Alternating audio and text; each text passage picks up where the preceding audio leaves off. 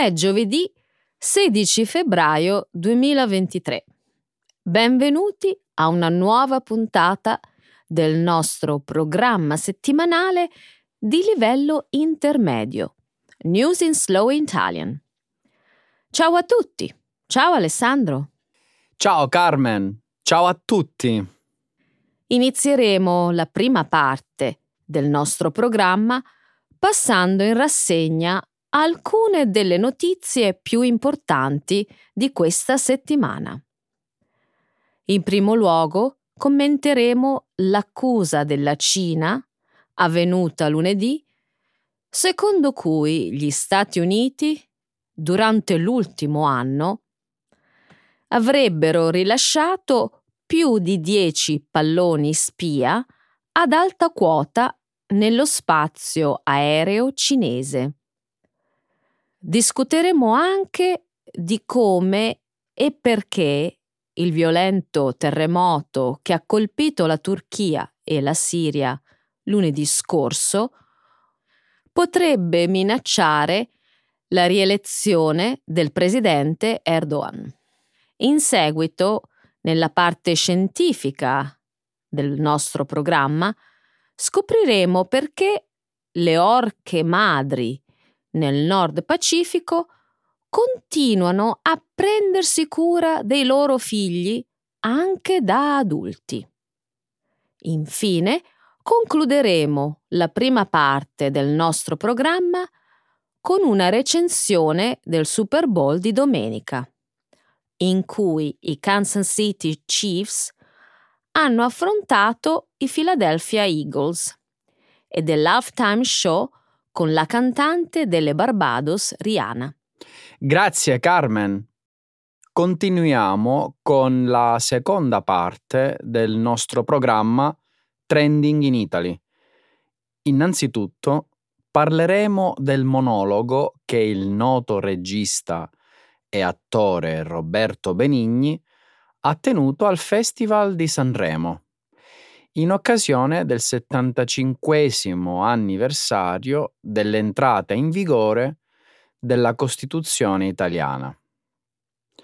Discuteremo infine dell'iniziativa dei teatri lirici italiani per salvare la sontuosa dimora di Giuseppe Verdi, uno dei più grandi operisti e compositori di ogni tempo. Benissimo Alessandro. Iniziamo con le nostre prime notizie. La Cina accusa gli USA. 10 palloni spia in Cina nell'ultimo anno. Due settimane fa, un sospetto pallone spia cinese è entrato nello spazio aereo degli Stati Uniti. Ha attraversato il paese e alla fine è stato abbattuto al largo della costa del Nord Carolina il 4 febbraio. Giovedì scorso il Pentagono ha rivelato che il pallone faceva parte di una flotta che aveva sorvolato più di 40 paesi in cinque continenti. Inizialmente la Cina ha espresso le sue scuse e ha affermato che il dirigibile era un pallone meteorologico. Ma in seguito all'abbattimento, la posizione della Cina è passata da condiscendente a indignata, diventando infine apertamente conflittuale. Lunedì la Cina ha accusato gli Stati Uniti di aver fatto volare palloni ad alta quota sul proprio spazio aereo più di dieci volte dallo scorso anno. Inoltre la Cina ha accusato gli Stati Uniti di aver inviato navi da guerra e aerei nel Mar Cinese meridionale in missioni di ricognizione contro la Cina 657 volte l'anno scorso e 64 volte questo gennaio. Tuttavia, la Cina non ha fornito alcuna prova delle presunte incursioni di palloni statunitensi nel suo spazio aereo. Gli Stati Uniti hanno prontamente negato le accuse. Questa è un'affermazione molto grave, Carmen. È vero, non hanno fornito prove di palloni che sorvolano la Cina, ma 657 missioni di ricognizione l'anno scorso sono un'accusa seria. Svolgere missioni di ricognizione nel Mar Cinese meridionale è molto meno grave rispetto a far volare un pallone spia nel Montana e sopra tutti gli Stati Uniti. Non secondo il parere della Cina, che ha avanzato le accuse. Beh, la Cina rivendica vaste aree del Mar Cinese meridionale come suo territorio, ma anche altri paesi come Brunei, Taiwan, Indonesia, Malesia, Filippine e Vietnam rivendicano quelle stesse aree. Quindi la Cina accusa gli Stati Uniti di violare il proprio spazio aereo? Ma si basa su rivendicazioni di territori contestate e non riconosciute? Mi sembra ovvio che si tratti di false affermazioni. Non è ovvio per le persone in Cina che hanno accesso solo alla propaganda di Stato. Infatti, penso che questo atteggiamento conflittuale abbia come obiettivo proprio quello di salvaguardare la propaganda interna. Il terribile terremoto in Turchia minaccia il potere del presidente Erdogan. Lunedì scorso un devastante terremoto ha colpito la Turchia e la Siria. Il terremoto di magnitudo 7.8 è stato il più potente in Turchia degli ultimi decenni. È stato seguito da centinaia di scosse di assestamento, alcune quasi altrettanto forti. Al momento il bilancio delle vittime ha superato i 42.000, mentre l'ONU prevede che il conteggio finale raggiunga i 50.000. Nel 1999 un terremoto simile in Turchia ha ucciso più di 17.000 persone. Ha messo in luce l'incompetenza del governo e ha permesso a un politico giovane e carismatico di conquistare il potere sulla scia del tumulto. Si chiamava Recep Tayyip Erdogan. Ora, 24 anni dopo, un simile terremoto minaccia il futuro del presidente Erdogan nelle prossime elezioni presidenziali. Il governo di Erdogan è stato criticato per i ritardi dei soccorsi nelle aree devastate. Alcuni critici sottolineano anche lo scivolamento verso l'autocrazia, che ha indebolito l'indipendenza delle istituzioni statali come l'esercito, che avrebbe potuto aiutare nella risposta. Altre organizzazioni sono dominate da lealisti che non hanno voluto agire. Erdogan è stato troppo impegnato a minacciare i suoi rivali e a centralizzare il suo potere.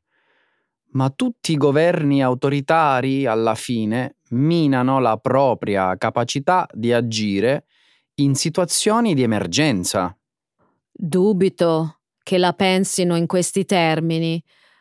Un governo centrale forte dovrebbe essere in grado di reagire e fornire un adeguato, pronto intervento ai disastri. E questa è la chiave, Carmen. Un governo centrale, ma non centralizzato, è spogliato dall'iniziativa. Guarda l'esercito turco. È stato determinante nella reazione al terremoto del 1999. Da allora Erdogan ha indebolito l'esercito e l'esercito ha semplicemente smesso di pianificare e addestrare all'azione in caso di simili disastri. Pensi che vedremo una seria minaccia al potere di Erdogan nelle prossime elezioni presidenziali? Non saranno solo elezioni presidenziali, sarà un'elezione generale che nomina anche 600 membri del Parlamento. Eh sì, sono sicuro che l'opposizione sarà energica e sfrutterà questa opportunità per vincere. Erdogan ha lasciato intendere che potrebbe anticipare le elezioni dal 18 giugno al 14 maggio. Mm, non so se questo potrebbe aiutarlo o solo peggiorare le cose. Le orche madri si prendono cura dei figli maschi dalla nascita all'età adulta.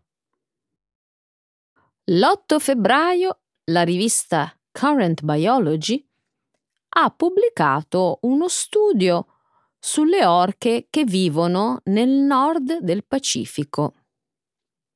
Lo studio decennale ha seguito 40 orche femmine tra il 1982 e il 2021. Ha rivelato alcune affascinanti e inquietanti conclusioni. Secondo lo studio, le orche maschio continuano a dipendere anche da adulte dalle loro madri, anche per il cibo. Di conseguenza, i maschi di età superiore ai 30 anni hanno più probabilità di morire nell'anno successivo alla morte della madre, ben otto volte di più rispetto a quando la madre è in vita. Lo studio ha anche concluso che le madri con un figlio vivo avevano circa la metà delle probabilità di riprodursi ogni anno. I ricercatori affermano che questo comportamento si basa sull'evoluzione. Questo perché un figlio maschio può a sua volta generare 20 piccoli, assicurando alla madre lo status di matriarca con la generazione successiva. Tuttavia, questo comportamento è anche una minaccia per le orche del Pacifico settentrionale. La quantità di salmone di cui si nutrono scarseggia e questo significa che le madri devono faticare sempre di più per procurare cibo per sé e per i loro figli. Beh, Trovo la cosa molto conveniente per questi grandi cuccioli. Come se non avessi visto un comportamento simile tra i maschi umani. Sì, certo. E ho sempre pensato che si trattasse di mammoni pigri che preferivano vivere con i genitori. Ma questa ricerca mi dice che potrei essermi sbagliato. Penso che tu stia saltando troppo in fretta alle conclusioni, dando la colpa alle madri umane. Anche se le orche e le madri umane hanno somiglianze, le madri umane di oggi non hanno bisogno di cacciare per procurarsi il cibo e non traggono alcun beneficio fisico dall'avere 20 nipoti. Ma i grandi maschi di orca sono meno capaci, rispetto alle femmine, di catturare pesci in rapido movimento e quindi hanno bisogno di aiuto. Carmen, si tratta di un comportamento unicamente legato al processo evolutivo. Ma cosa intendevi dicendo che le orche e le madri umane hanno somiglianze? Gli esseri umani e i cetacei, come le orche, sono gli unici mammiferi che vanno in menopausa. Quindi, secondo te, c'è una connessione tra orche ed esseri umani? Forse con le madri sì, ma non con uomini adulti che vivono con i loro genitori. 57 Super Bowl, Rihanna pubblicità costose e football. Domenica scorsa i Kansas City Chiefs hanno sconfitto i Philadelphia Eagles al 57 Super Bowl. Gli Eagles avevano un vantaggio di 10 punti all'intervallo, ma Kansas City ha rimontato, vincendo 38 a 35. I Chiefs sono la seconda squadra nella storia della NFL a vincere il Super Bowl, dopo uno svantaggio a doppia cifra prima dell'intervallo. L'evento del Super Bowl è ben noto non solo come il campionato di football americano, ma anche per i suoi elaborati concerti durante l'intervallo tra i due tempi, l'halftime show. Domenica lo spettacolo ha visto la partecipazione della cantante Rihanna, nativa di Barbados. Si è esibita in una tuta rosso vivo, parzialmente aperta, per rivelare al mondo che era incinta del suo secondo figlio.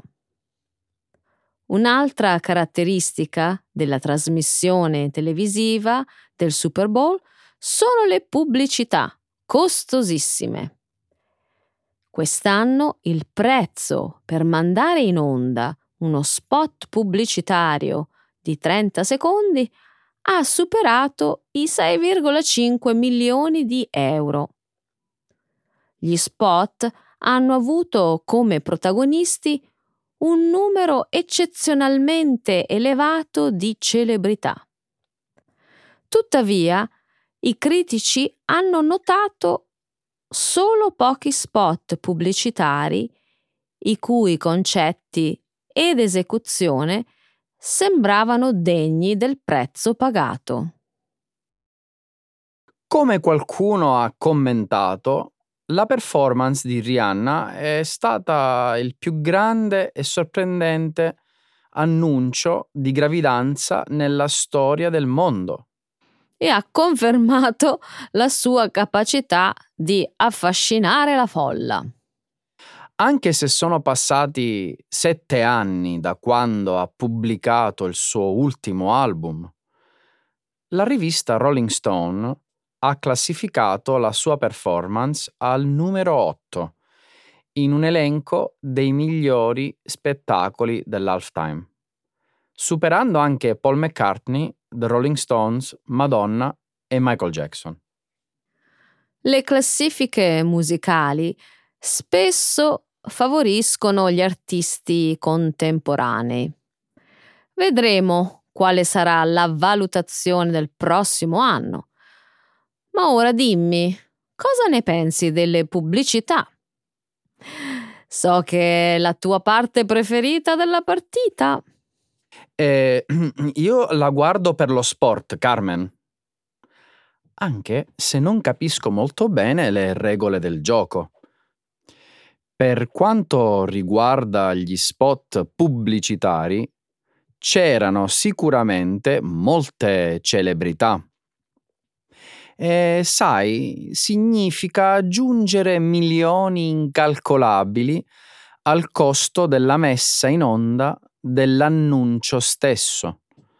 Ma ho notato qualcosa che trovo curioso, legato agli alcolici.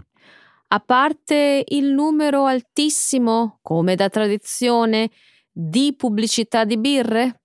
Sì, c'erano almeno due spot pubblicitari di superalcolici.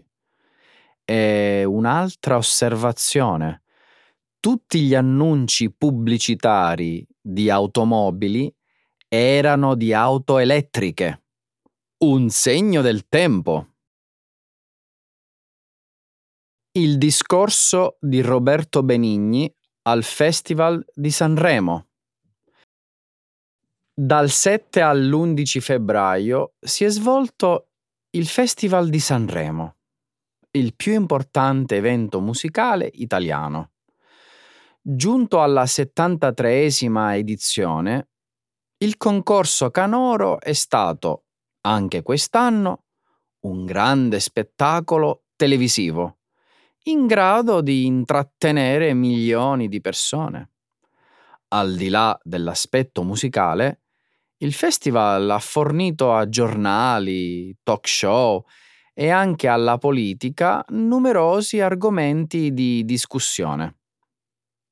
Uno fra tutti, il monologo che il noto attore e regista Roberto Benigni, ha tenuto in onore del 75 anniversario dell'entrata in vigore della Costituzione italiana.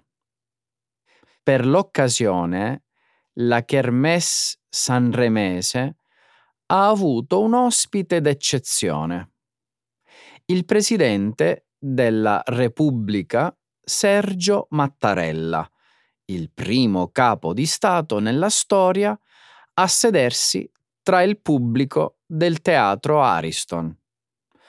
Con il suo abituale modo di fare ironico ed esuberante, Benigni ha parlato degli eventi che portarono alla nascita della Carta Costituzionale e di come questa rappresenti il pilastro su cui si fonda il nostro modo di vivere. In un passaggio si è soffermato a riflettere sull'articolo 21, ovvero quello che dice tutti hanno il diritto di manifestare liberamente il proprio pensiero. Le parole di Benigni mi hanno colpito moltissimo. Quali in particolare? Dimmi, sono tutto orecchi quelle che sottolineano quanto l'articolo 21 sia l'architrave di tutte le libertà dell'uomo. Si tratta di un principio fondamentale delle democrazie liberali che, è bene ricordare, gli italiani hanno acquisito solo dopo la caduta del fascismo. Questo lo ha ribadito anche Benigni. Lo so benissimo. In particolare, quando ha raccontato che durante il ventennio fascista bastava essere sospettati di pensarla diversamente dal regime per venire picchiati, arrestati e a volte fatti sparire per sempre. L'articolo 21 ha detto l'attore toscano, ci ha liberati dall'obbligo di avere paura. Stupendo. Penso che Roberto Benigni abbia fatto bene a parlare di questo argomento sotto gli occhi di milioni di telespettatori.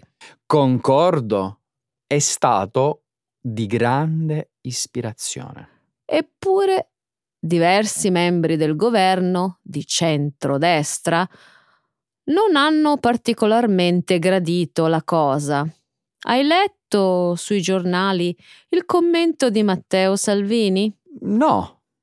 Il leader della Lega e ministro delle infrastrutture e della mobilità sostenibili ha banalizzato la presenza di Mattarella e criticato il monologo, sostenendo che la Costituzione non ha bisogno di essere difesa dal palco di Sanremo. Il suo intervento è stato scomposto e del tutto fuori luogo. Ma lui, così come tutte le persone nel nostro paese, hanno il diritto di manifestare il proprio pensiero. Possa piacere o no, è scritto nella nostra Costituzione ed è meraviglioso. Naturalmente. Roberto Benigni ha concluso il suo monologo ribadendo che l'unica maniera di fare qualcosa di utile per il futuro avere il passato sempre presente. Bisogna anche ricordarsi una cosa che tutto ciò che abbiamo ci può venire tolto da un momento all'altro. L'iniziativa solidale per salvare Villa Verdi. Hai letto sui giornali? I teatri lirici italiani hanno lanciato un'iniziativa solidale per salvare quella che un tempo fu la casa di Giuseppe Verdi, uno dei più grandi operisti e compositori di ogni tempo.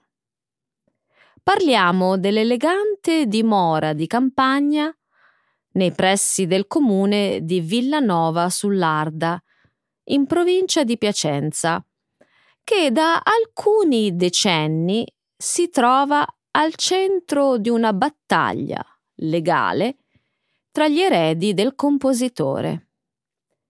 Verdi acquistò la tenuta nel 1848, ovvero quando il suo nome stava iniziando ad affermarsi nel panorama operistico italiano. Visse in questa dimora a partire dal 1851 insieme alla seconda moglie, la cantante soprano Giuseppina Strepponi, trovando ispirazione per scrivere alcune delle sue composizioni musicali più note, come Aida e La Traviata. Dopo la sua morte, nel 1901, la tenuta fu abitata da alcuni degli eredi, che se ne presero cura trasformandola in una casa museo. Hai mai avuto modo di visitarla? Sì, ho ancora vivide nella memoria le immagini dello studio con il pianoforte del maestro, di tutti gli oggetti della sua vita quotidiana, così come delle altre aree della casa, compreso il parco esterno e le cantine. È stata un'esperienza unica. Lo immagino. Da diversi mesi l'edificio non è più un museo.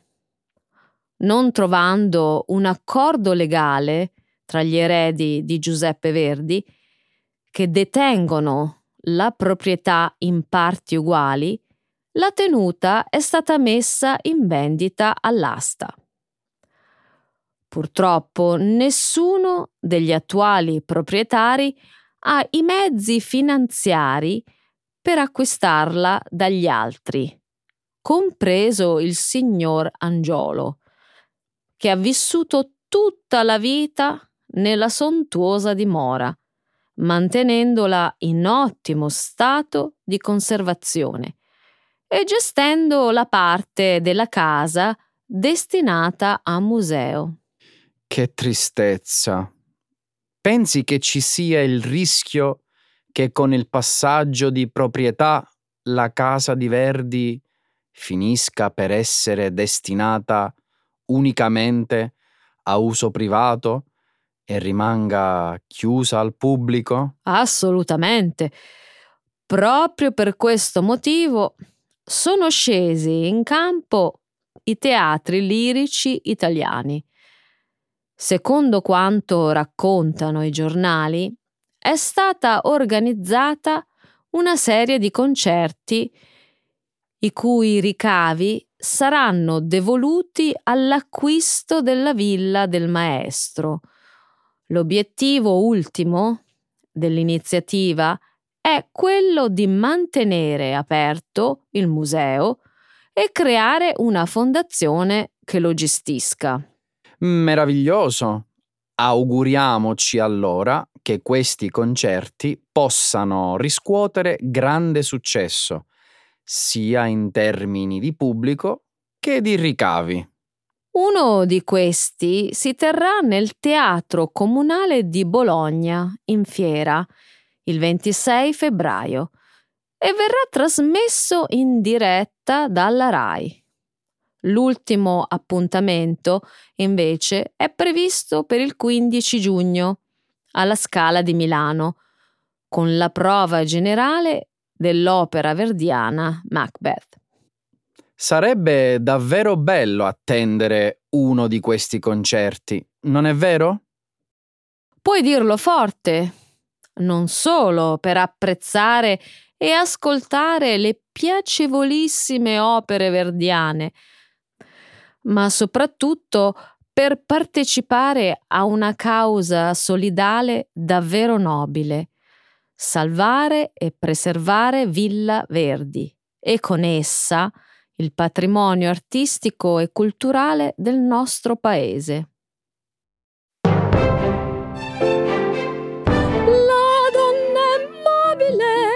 qual piume al vento, muta d'accento e di pensiero. Che bello Carmen, grazie che ci eh, allietisci queste ore con il tuo canto sublime. Non ho resistito. eh beh, ma Verdi è un grande. Allora, ci vediamo la settimana prossima. Sì, sì, ciao. Ciao.